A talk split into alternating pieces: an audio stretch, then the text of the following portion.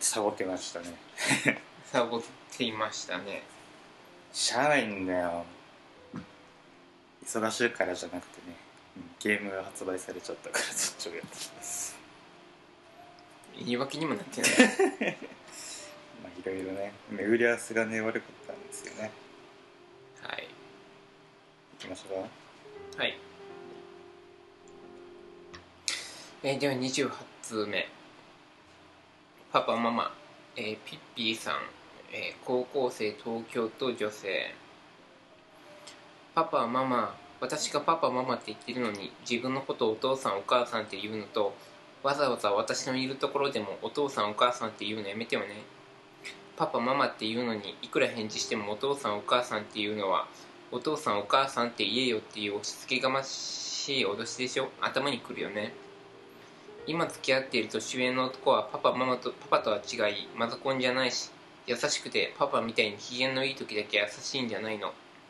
あとパパと違って頭が良くて中卒じゃなくて一流大卒なんだから。本当にいいパパだよ。大学の先生だしね。援助交際のことは悪く言ってるけど自分の子がやってるの知らないなんてね。でもマジでいいよ。なんか家にいてパパとママといると元相撲取りの子っていう私がちょっと惨めになるけどあとちゃんこ屋のお兄ちゃんたちやお客さんのお父さんお母さんとパパとママをと呼ぶのも頭にくるよね。けど付き合ってるパパはお育ちも良くて優しいだけでなく悪い時は怒ってくれるからいいよ。とっても怖いけどパパやママみたいにちょっと優しいけど自分らの人形扱いしないしね。あと私まで付き合っているパパといるとお嬢様になった気分。パパとママもうちで私がお利口さんだから親は優しく機嫌取ったり自分らの機嫌の悪い時は怒ったりしてもいいと思ってるし私と超仲のいいと思っているみたいだけど私がパパとママを尊敬していて大好きだと思ってるみたいだけど私はパパもママも大嫌いだしバカにしてるよとっても。本当に仲良くて尊敬されるパパママだったら自分らのことパパママって言うし私のいるところでもいないところでもパパママとかお互いの名前で言うだろうし大体パパママなんて言う柄じゃないなんて言ってお父さんお母さんって言うように仕向けないし確かに私からこれからはお父さんお母さんって言うと言ったのは悪き悪いけど親だったら本当は言いたくないってこと分かってくれるしパパママでいいよと言って前みたくパパにもママにも言ってほしかったし自分らのことパパママと言ってほしいし私のいるところでもいないところでもパパママとかお互いの名前で言ってほしかった。あとお客さんがパパとママのことお父さんお母さんというのは仕方ないけどお店のお兄ちゃんたちは前のようにパパママと言ってほしい。私のことバカにしてごまかさないでパパママというのに返事だけでなくきちんとパパママと答えてほしいです。お父さんお母さんというのはやめてほしいです。本当に子から尊敬されて好かれるパパママならそうしてほしい。あと優しいだけでなく自分らの気持ちじゃなくて悪い時にきちんと怒ってほしい。自分の思い通りにならないと怒ったり八つ当たりしたりやたら優しく機嫌取るなんて親として恥ずかしいしみっともないよ。親へのこの呼びかけは返事だけでなくこの呼びかけ通りにきちんと答えるのが親と子の関係を作るのにとっても大変だと思う。どんな理由があろうと親の勝手や子がそう言ったからを変えようというのは変えれるわけでないし親としては超みっともないと私は思います。私はそういう親超バカだと思うし醜いと思うし軽蔑しちゃいます。私はパパママは超バカで醜い最低の親だと軽蔑しています。ほんと超頼りないし情けないし恥ずかしいし悲しいです。倍強くて怖いけど優しい頼りになるパパとママが欲しい娘よりヒッピーより。ピッピピッピーヒッピー。ヒッピーはまた違うよな。よしえすだち松田道夫さん。26歳パート勤務静岡県女性29通目電線に捕まっている育ちしきれないヒナに親が食べ物を運んでいる。家の周りに小さな家族が多くなる季節になると自分の家族と比べたくなります私が苦労して食べさせてあげてるのよ。そう言うと親は満足できるのだろうか。巣の中で兄弟たちとじっと待っていた食事を前にそれを言われた子はあんなに元気よく口を大きく開け泣けるのだろうか。毎年新しい季節に新しい家族を作り季節の変わり変わり目に潔く別れていく家族を羨ましく眺める日々がまだ続いていくようです。いつかこの家を巣立ったら潔い別れができる家族を作れるのだろうかカエルの小滝に不安ばかりが募っています。久しぶりだからというわけではないけど下が映りますね。ね。父へ引っ越しの日水沢雄志23歳大学生埼玉県男性30通目。私が高校生になった頃からお前は私と一切口を聞こうとはしなかった。例えば家族の団らんの時にどんなに話しかけてもお前はほとんど答えてくれずその場の沈黙に耐えかねた母や妹が代わりに口を挟み込んでくるまでずっと黙り続けていた。高校3年生と浪人時代の2年間では二言しか話さなかったな。お前は口を聞かない変なやつやちゃんと挨拶しろよ。お前はこれらの言葉を不意に放ってくるとまるで勝ち誇ったように胸を張り顔をにやりとさせたな。ショックだったよ。息子に向かって変なやつだっただと。返事もしないやつが挨拶しろだと。お前の神経を疑ったよ。大学生になった頃には実に幼稚でくだらないことも始めたよな。廊下ですれ違う時に睨みを聞かせたり背後で嫌味な咳払いをしたりため息をついたり。私の顔を見るやね。やと小さく舌打ちをしたりして部屋から出て行ってしまったな。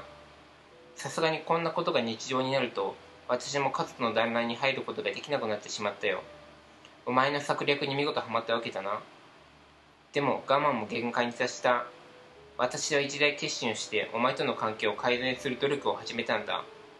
食事の団らんに混じり何とか話題を探してば一言でもいいから話しかけるようにした。もちろん言葉なんか返ってこない。でも諦めずに話しかけ続けた。挨拶も必ずするようにした。でもこんな私の気持ちを踏みにじるかのようにお前は私を無視し続け鋭に鋭く睨みつけてきた。さすがに私もお前に恐怖を感じるようになっていった。理由もわからないまま徹底的に排除排除され続け、はい。排除か。排除され続け一体何をされるのかわからない状態が続くといつか殺されてしまうのではないかとさえ思うようになった。それくらいお前の態度は徹底していた。大学1年生の後半になると夜に寝るときにドアに木のつっかい棒をして誰も部屋に入れないようにしてから寝た。そうしないと安心して眠れなかった。そんな生活をしていると私の精神もいよいよすり減って1ヶ月ほどしてある日幻聴が聞こえるようになっていった。このままじゃダメだ。殺される。いつか殺してしまう。自分の声が頭の中にこだました。本当にやばいと思って精神科で薬をもらった。1ヶ月ほど通院し薬を飲み続けるとどうにか聞こえなくなったが不安は増す一方。家ですれ違うたびにいがみ合い隙を見せないようにして神経を集中させる。食事も自分の部屋に運び込み家族との交流もほとんどなく廊下から聞こえてくる声を聞きながら私は一人でご飯を食べた。お前らの笑い声を聞くたびにてめえなんかいらねえんだよ。定点的に追い詰めて殺してやると言っているように感じた。家に居続けるためにはお前を殺すか自分が崩壊するかのどちらかしかない。だから必死になって引っ越しの資金作りのアルバイトをした。気が狂って何かの弾みでお前を殺すのが先か。うまい具合に金が貯まって家から脱出するのが先かの競争だった。引っ越しの前日には私の心理状態は限界まで達していた。その夜私はテーブルの上に包丁を突き立てて迷った。憎むべきお前を殺すべきか否か。テーブルに顔をうずめてひたすら考えた。お前さえいなくなれば問題は全て解決するがこれ以上不幸にはなれない。しかし引っ越しの当日無視して私の前を通り過ぎようとするお前を見た瞬間ついにタガが外れた。私はお前の足元にガラスのコップを思いっきり投げつけ胸ぐらを掴んだ。なんで俺と話をしないんだよ。何なんだよてめえは。そして思いっきり顔を殴った。切れた頬を何度も殴り腹を蹴り上げた。その場にいた母が必死に抱きついて止めたそれがなければ間違いなく私はお前を殺していた。殴り合いが終わってからお前が一言ぽつりと言った。俺も若い頃親父に話しかけてもらえなくて殴ろうとしたことがあったんだ。でも親父のメンツ丸つぶれだからやめたんだ。お前は力なくうつむいた。お前も私と同じように。それを知った時私の気持ちは空虚でいっぱいになった。この家系はダメなんだと思った。別室で血まみれになって横になっているお前を横に引っ越し屋のトラックが到着した。家を出てからもう4年。言葉なんか一言も交わしていない。お前は家族だなんて思う感覚なんてみじんもない。でもお前には少し同情するよ。本当はこうならないことを一番願っていたのはお前なのかもしれないからな。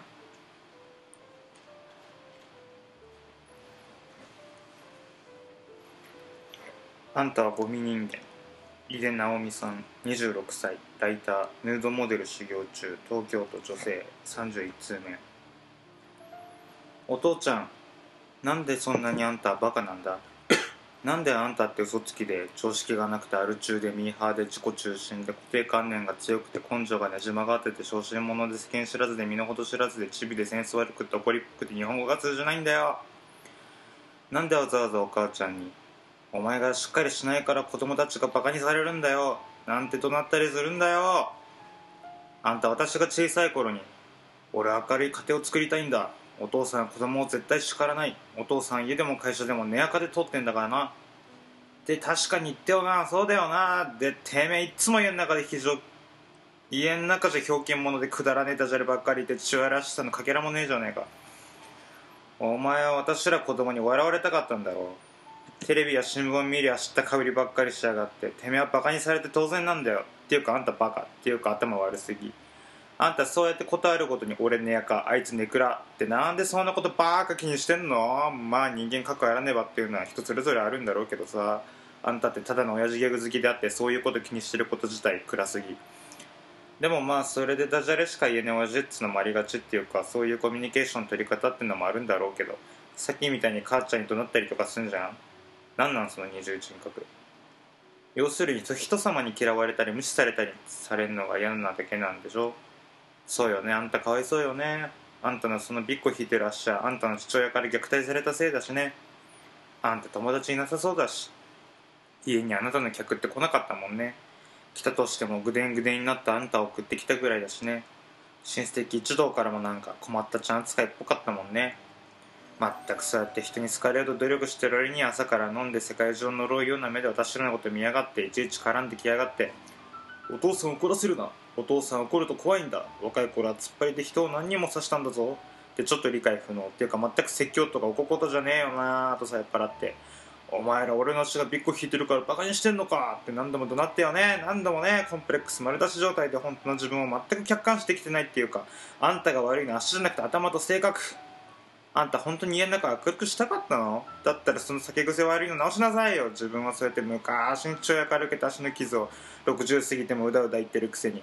私が19の時にうつ病になっても知らん顔だったもんね。すごいよ。そうだよね。私は妹が寝込むと一応心配そうにはしてたけどお母さんがどんなに具合悪くてもあんた酒入ると切れまくりだったもんね。今思うと。まあそんなあんたが嫌で嫌で私は友達を当てに正月の2日に家出させていただきました。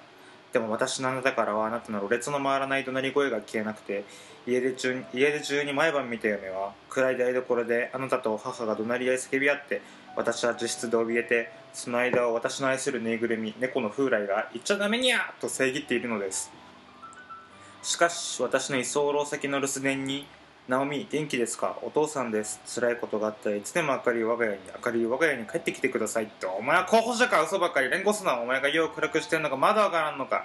もうこれにはブロンを一気に10本決めたかのごとく大笑いでした。私が睡眠薬で自殺未遂して入院してうなされてる時にもあんたはやってきてこう言ったよね。ナオミみんなのいる楽しいうちに帰ろう。疲労に戻ろう。私はまだ言うかと思いましたのであの時かなり朦朧としていたのですが絶対嫌じゃお前いっぺん死ね。と大声で皆の前で言ってしまいましたがあれは本心です。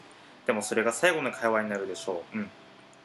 お父さんあんたのせいでアダルトチルドレンになり病気にもなったけどそのおかげで私自身と向き合えるようになり私は強く成長できました。だからちょっぴり感謝してます。なんて死んでもいいもんか。はよしね。あんたの葬式には絶対行くもんか。私の平和の人生を返せボケゴミ人間。であんたは何日に生まれてきたわけ？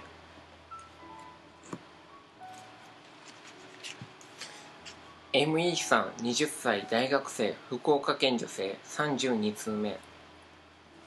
お父さんお母さん私はただ信じてほしかっただけなの。ただ愛してほしかっただけなの。お姉ちゃんのように妹のように。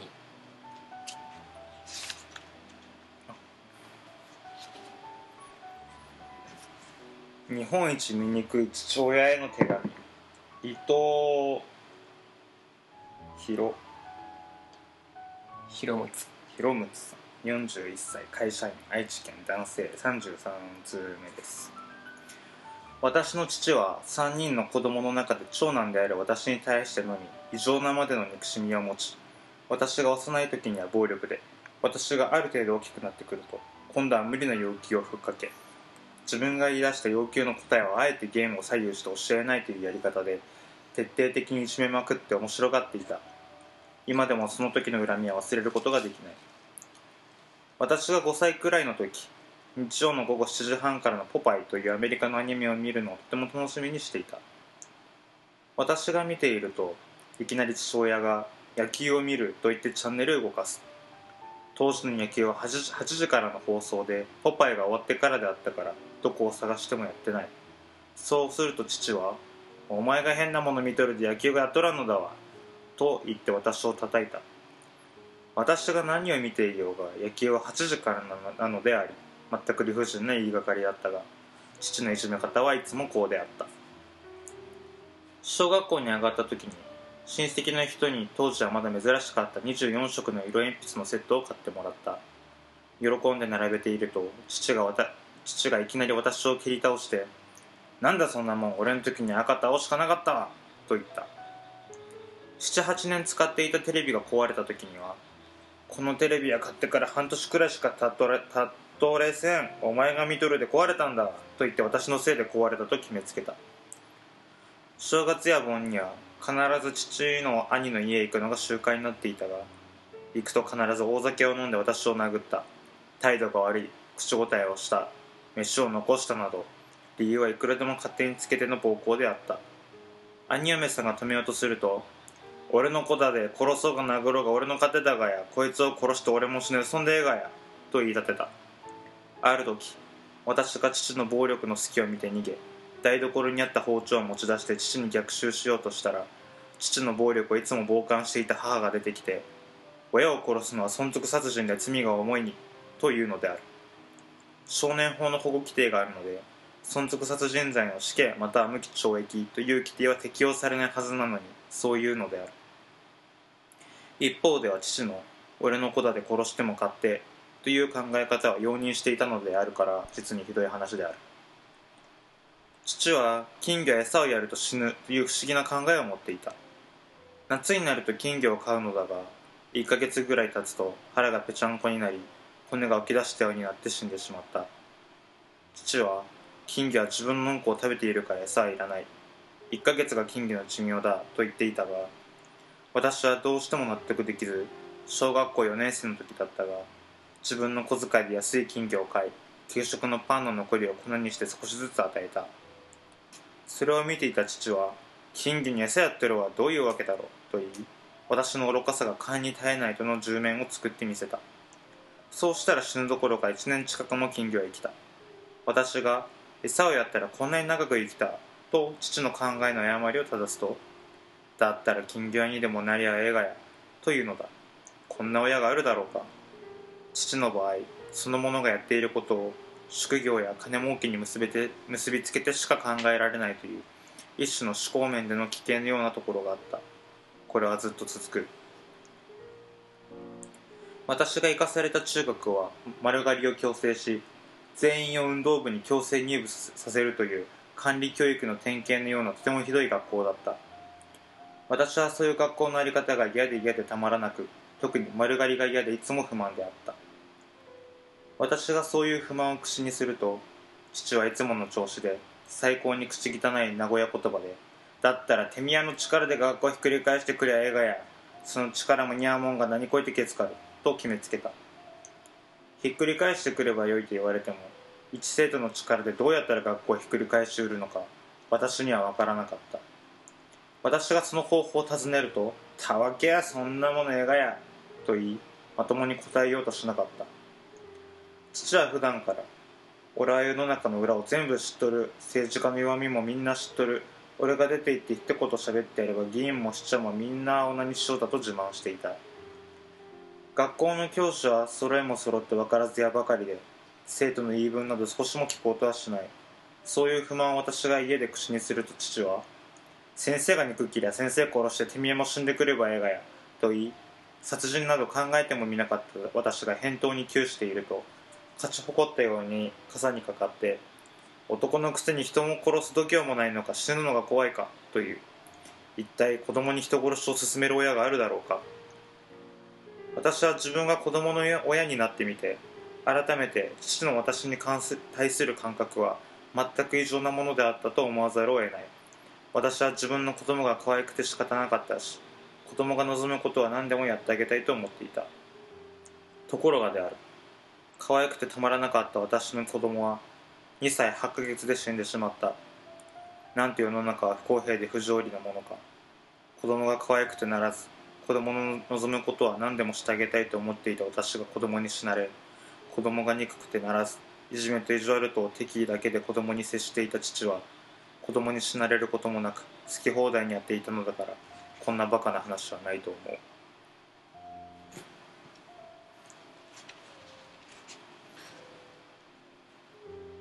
出馬傍聴斉藤みちるさん30歳看護婦東京都女性34通目。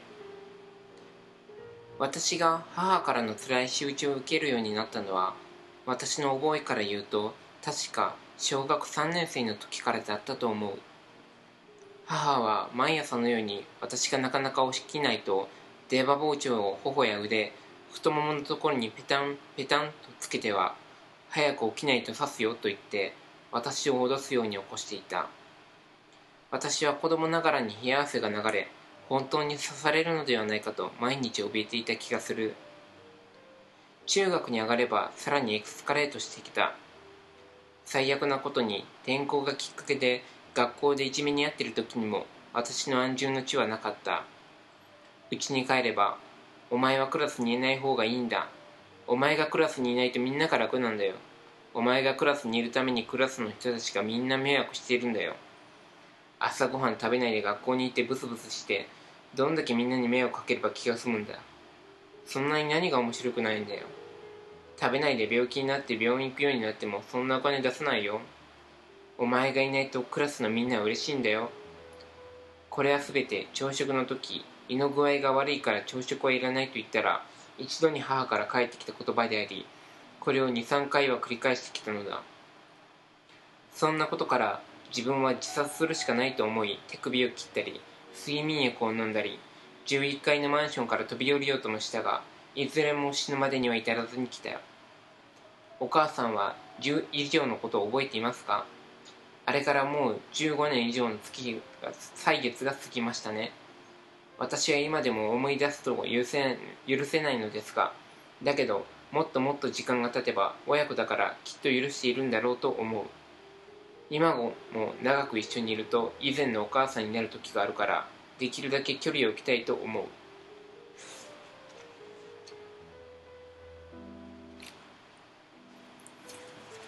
あなたが金属バットの父親だったら ME25 歳会社員兵庫県女性35通目。いつだったか暴力を振るう中学生の息子をバットで殴り殺した父親の事件が大々的に報道されたことがありましたね。なぜこんな悲劇が起きた起きたの大きい なぜこんな悲劇が起きたの起きたのかと下り顔で議論する人々を見ながら私は虚しさを感じていました。でもあなたはあの事件を知って自分自身に誇りを持ったことでしょう。あなたは息子を殺さなかったし今の彼は立ち直って有名大学に通っているから。世間にとってあなたは男で一つで二人の子供を育てた立派な人間なんでしょう。反対に私は父親の苦労を思いやらず連絡一つよこさない白状な娘として非難されています。だけど仕方ないんです。もしあなたがあの事件の父親のようであったなら私は少しあなたを愛せ愛せたのにと思うと虚しくて仕方がないのです。あなたは弟に服従していた。何でも彼の言う通りにしてそれでも彼と接する時には怯えていた。誰だって殴られるのは怖いからあなたを責めることはできないかもしれない。でも私は殴られる以上にあなたのように卑屈になるのが怖かった。弟の一番の持ちは祖母だった。昔は私にも止めさせる力がありましたが徐々に彼の力が私の力を上回るようになり止めに入れば私の方が攻撃されるようになっていくから私は時々見て見ぬふりをするようになりました。どうせ今止めても私のいないところでまた祖母に暴力を振るうんだから。毎日のように続く暴力に私も祖母も殺される。と思い詰めるようになっていました。だから私は殺される前に殺そうと彼のスープに洗剤を混ぜました。振り返れば幼稚だけどあの時は大真面目だったんです。自分と祖母を守るための精一杯の朝知恵でした。さすがにあなたも驚いて児童相談所へ行きましたね。相談員の人はこのままでは娘さんがかわいそうだからどこか離れた場所で暮らせるようにしてあげてください。と言ったそうですがその後バイク事故で肋骨を折りその肋骨をさらに弟に蹴られてショックを受けたあなたは自分一人でアパートを借りて暮らし始めました。私には生活費を渡し弟の面倒を見るように頼んで。幸いだったのはその頃祖母が入院したことです。私にまで出て行かれたら困ると思ったのか弟の暴力はかなり減りました。でもいつ暴れ出すかわからない弟と二人きりで家にいることがどれほどの恐怖かあなたに分かりますか？祖母が亡くなりあなたが病気で入院した後再発した暴力に耐えかねた私はやっとあなたが借りたままのアパートに移ることができました。あなたは時々仮退院しては止められているはずのお酒を飲み一晩中苦しそうにうなって私に助けを求めます。病院に行けば周囲の人々は私を非難します。お父さんが入院してて家計が大変なのに大学に行くの？働こうとは思わないの？第一進学して家を出たら誰がお父さんと弟さんの世話をするの？世の中にそういうけなげな人がいるらしいことは知ってます。でも私はこれ以上あなたの犠牲にはなりたくないんです。バッド事件の父親は妻と娘を遠くに住ませて一人で暴力や屈辱と戦いました。そして追い詰められて血を分けた者を殺してしまいました。あなたには理解できないし軽蔑さえするかもしれない。でも私にはあの父親の気持ちがわかるような気がします。あなたは代わりの人間に戦わせて結果だけを自分の手柄にしたのだから今さら私からの愛情まで欲しがらないでください。あなたから自分を解放することで私は信じられないくらい幸せになれました。もし私があの事件の父親の娘だったらもっと幸せだったかもしれないけどそれはあまりにも虚しい被告ですね。たとえ数十年後に後悔することになっても構いません。今はとにかく永遠にさよなら。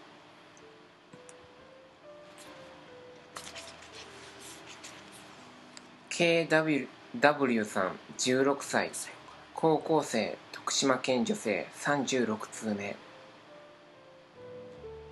いつかお父さんの気持ちが分かる時が来ると信じとるなんて言ってましたね。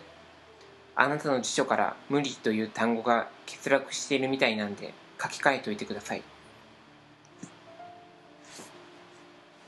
今日はそのあたりで何ページまで行きました。えー、今85ページ。あ大体20ページだね。うん。多分この調子でいくと残り7回ぐらいはい。になりますね。はい。じゃあまたそのうち。さよ